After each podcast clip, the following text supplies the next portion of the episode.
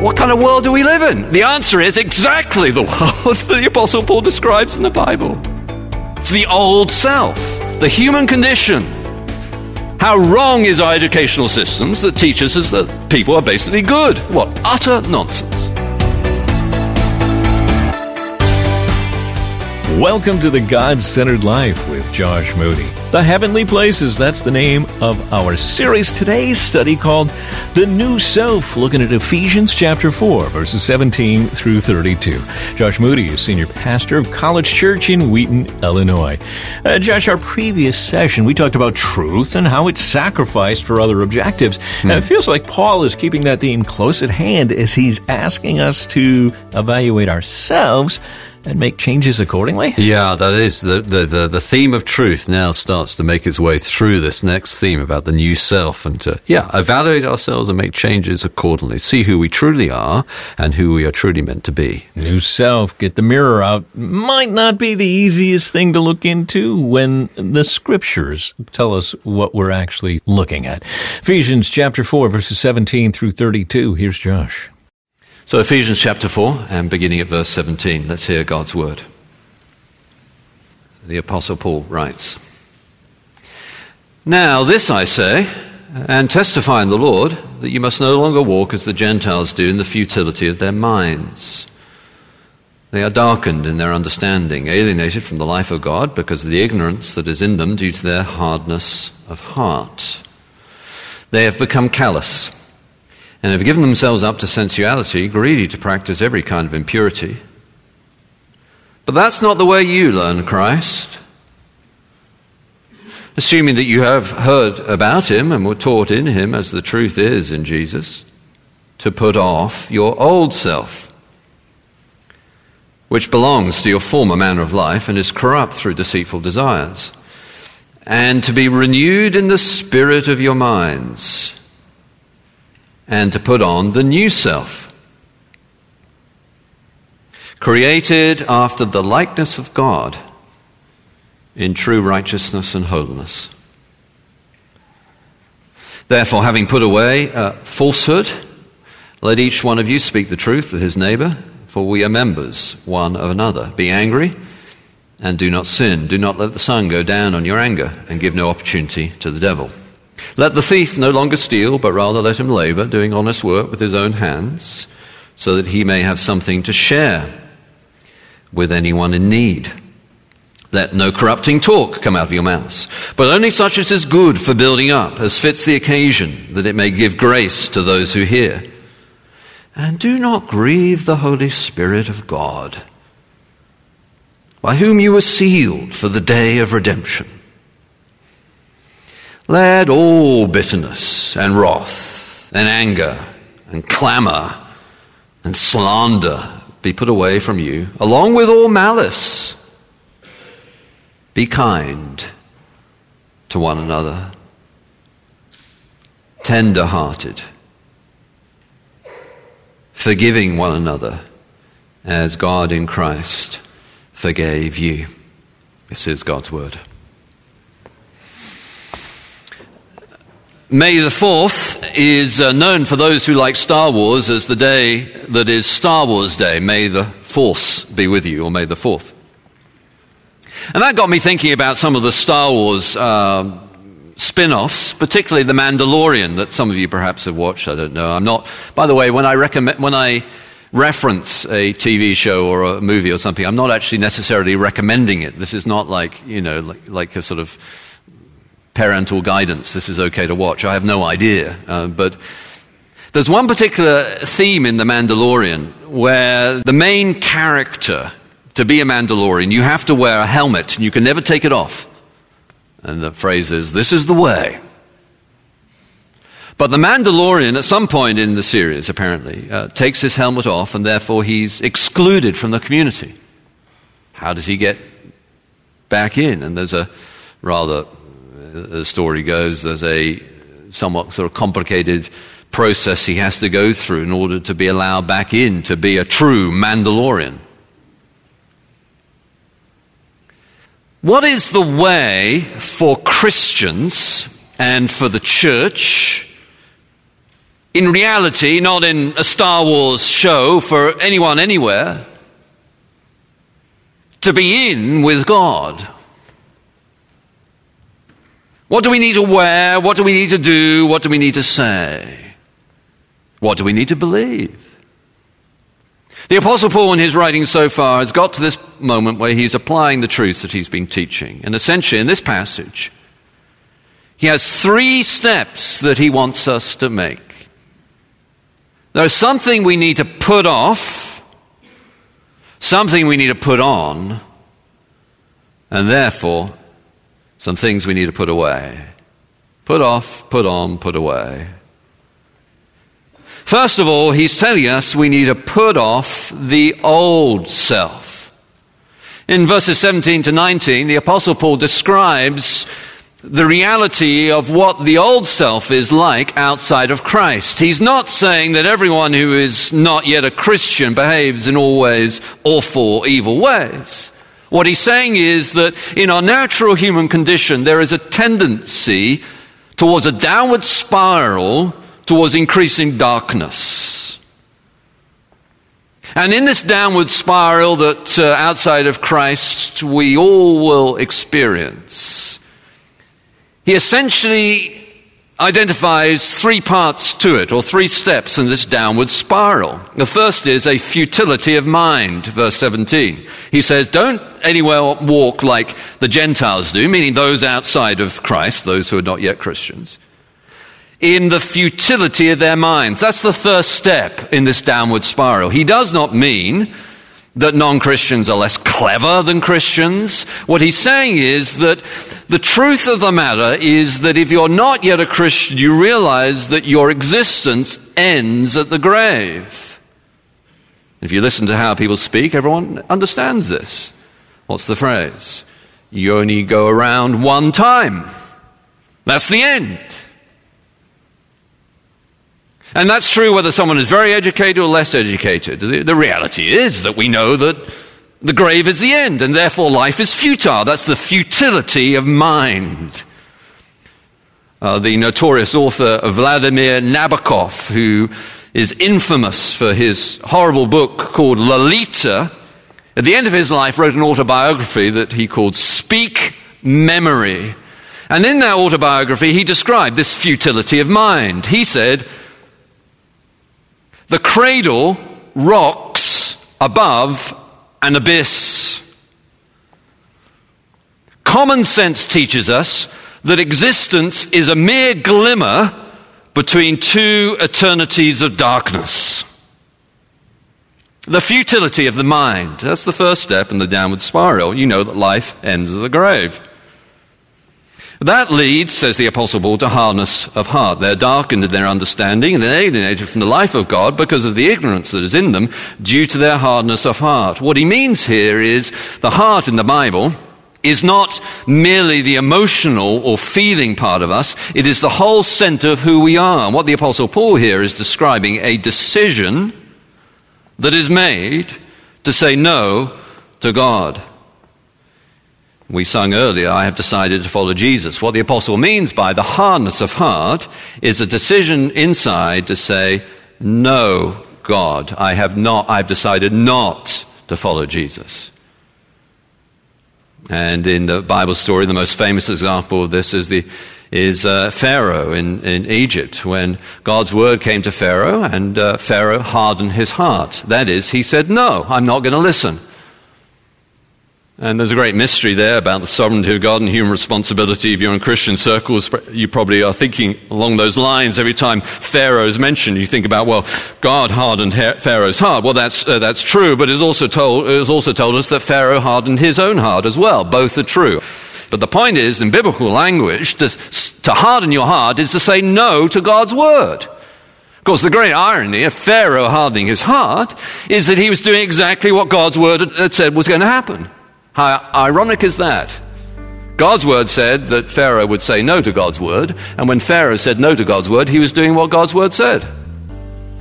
The Lord is sovereign. But the Apostle Paul is really just simply saying here they say no to God.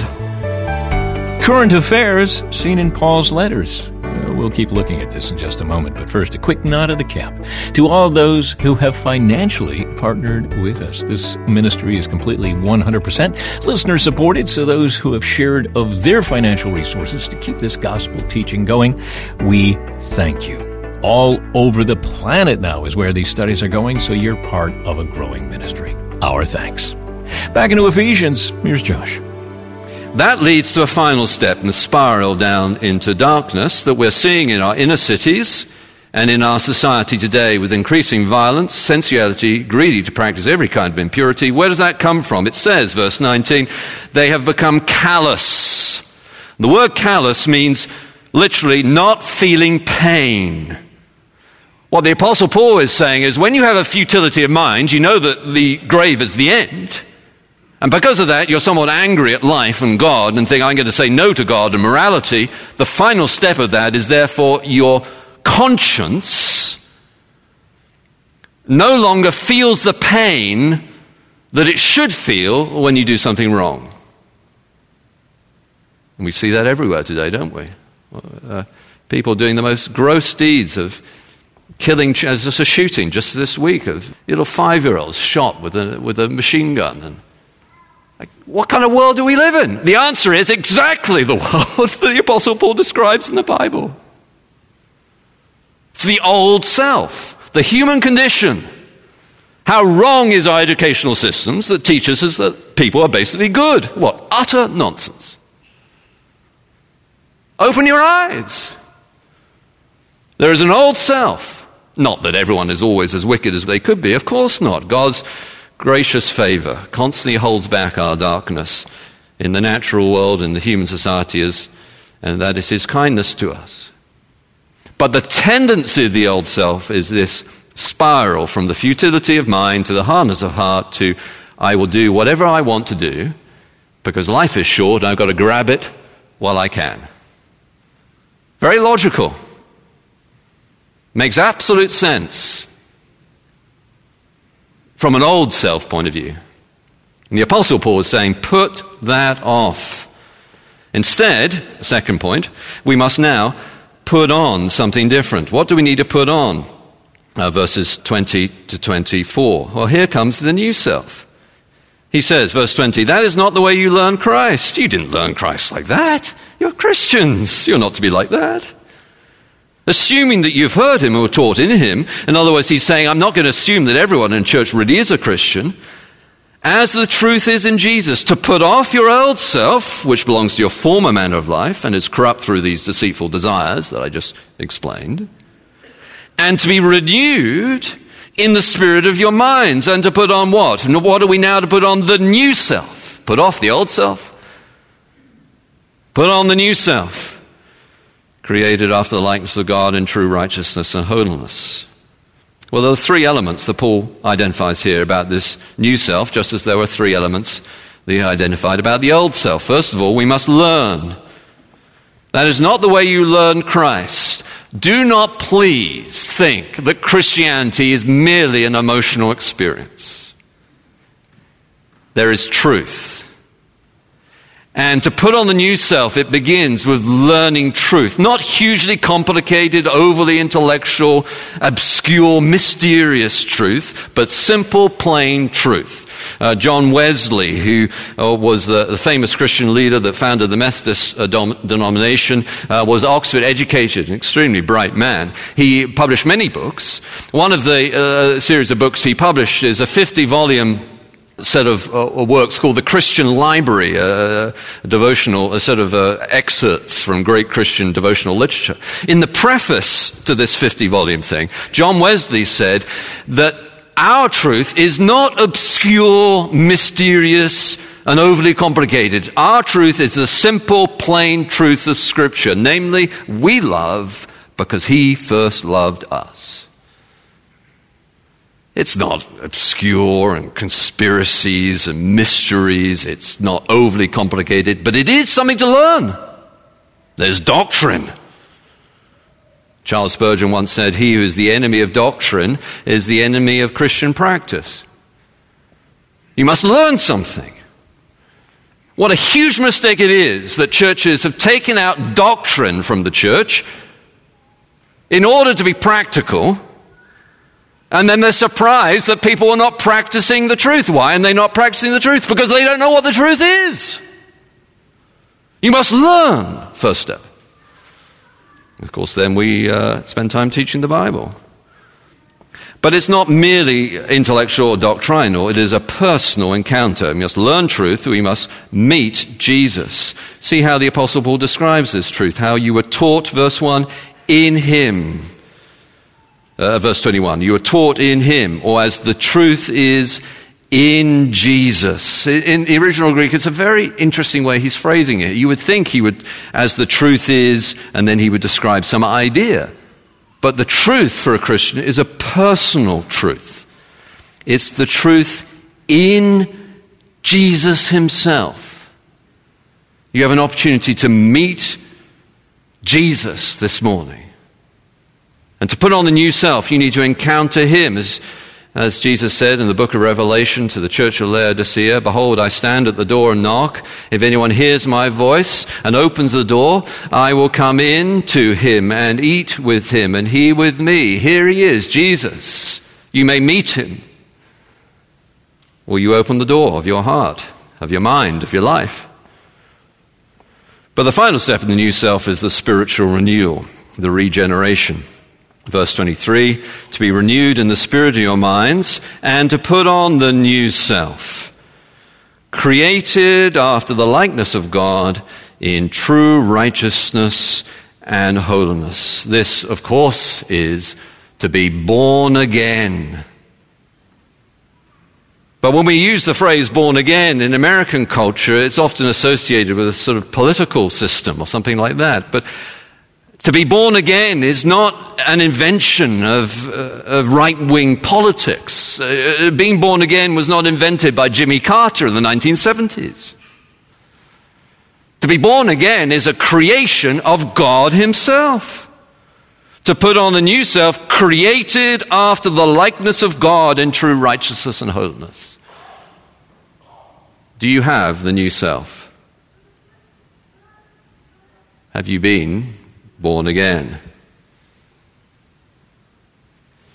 As you all know, I have a great familiarity with baseball. And but I read uh, in one place about a, a, famous baseball game, and perhaps some of you will know it was in, uh, in a World Series game, in the seventh game of the World Series and uh, the final inning. And uh, the last batter, the, the score was tied. And the, the final batter gets up to the plate. Moment of great drama. And he hits the ball. It sails out of the park to a home run. The place is like, well, you can imagine, it's like, whoa! And he goes around, gets to the, the, uh, the home plate, and the umpire calls him out. You should be glad, by the way, I got that right. Last time at the 8 o'clock service, I thought that was out, but actually it's this that's out. So.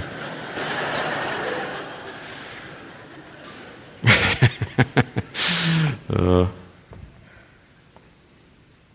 why? Why was he called out? He never touched the first base. What about you? Here you are in church. Perhaps you know the songs. You've been to church before? Have you put on the new self? Put off the old self, put on the new self, and then he says, put away the lie. This runs from verses 25 to verse uh, 32. He says, Therefore, having put away falsehood, and uh, you see he comes back to that phrase put away in verse 31 again. Let all bitterness and wrath and anger and clamor and slander be put away from you. Uh, literally, when it says here, put away falsehood, it is not the abstract falsehood, but it is literally the lie. What the Apostle Paul here is teaching is that when we become a Christian, though we have the new self, we still have the, the vestiges, the remains of the old self with us. And the task of Christian discipleship is to become more and more like the new self and less and less like the old self. In a sense, a Christian in their own psychology and internal mind and heart is always at war. That's not true with a non Christian, there's just the old self. So if you're uh, struggling with some sin or temptation or other, it's a good sign that you really are a Christian. Because if you were not struggling, you would not be a Christian. That doesn't mean you shouldn't put it away, but it's a sign that you have the new self. We, as it were, are, um, in Lloyd Jones's illustration, a person who has two horses, the old self and the new self. And our task is increasingly to ride the new self horse. Or, as the Apostle Paul puts it here, put away the lie. The lie is that the old self uh, defines us as a Christian, not true anymore. We're now defined by the new self, which is created after the likeness of God in true righteousness and holiness. Put away the lie. That's Josh Moody, and this is the God centered life. So, we talked about learning.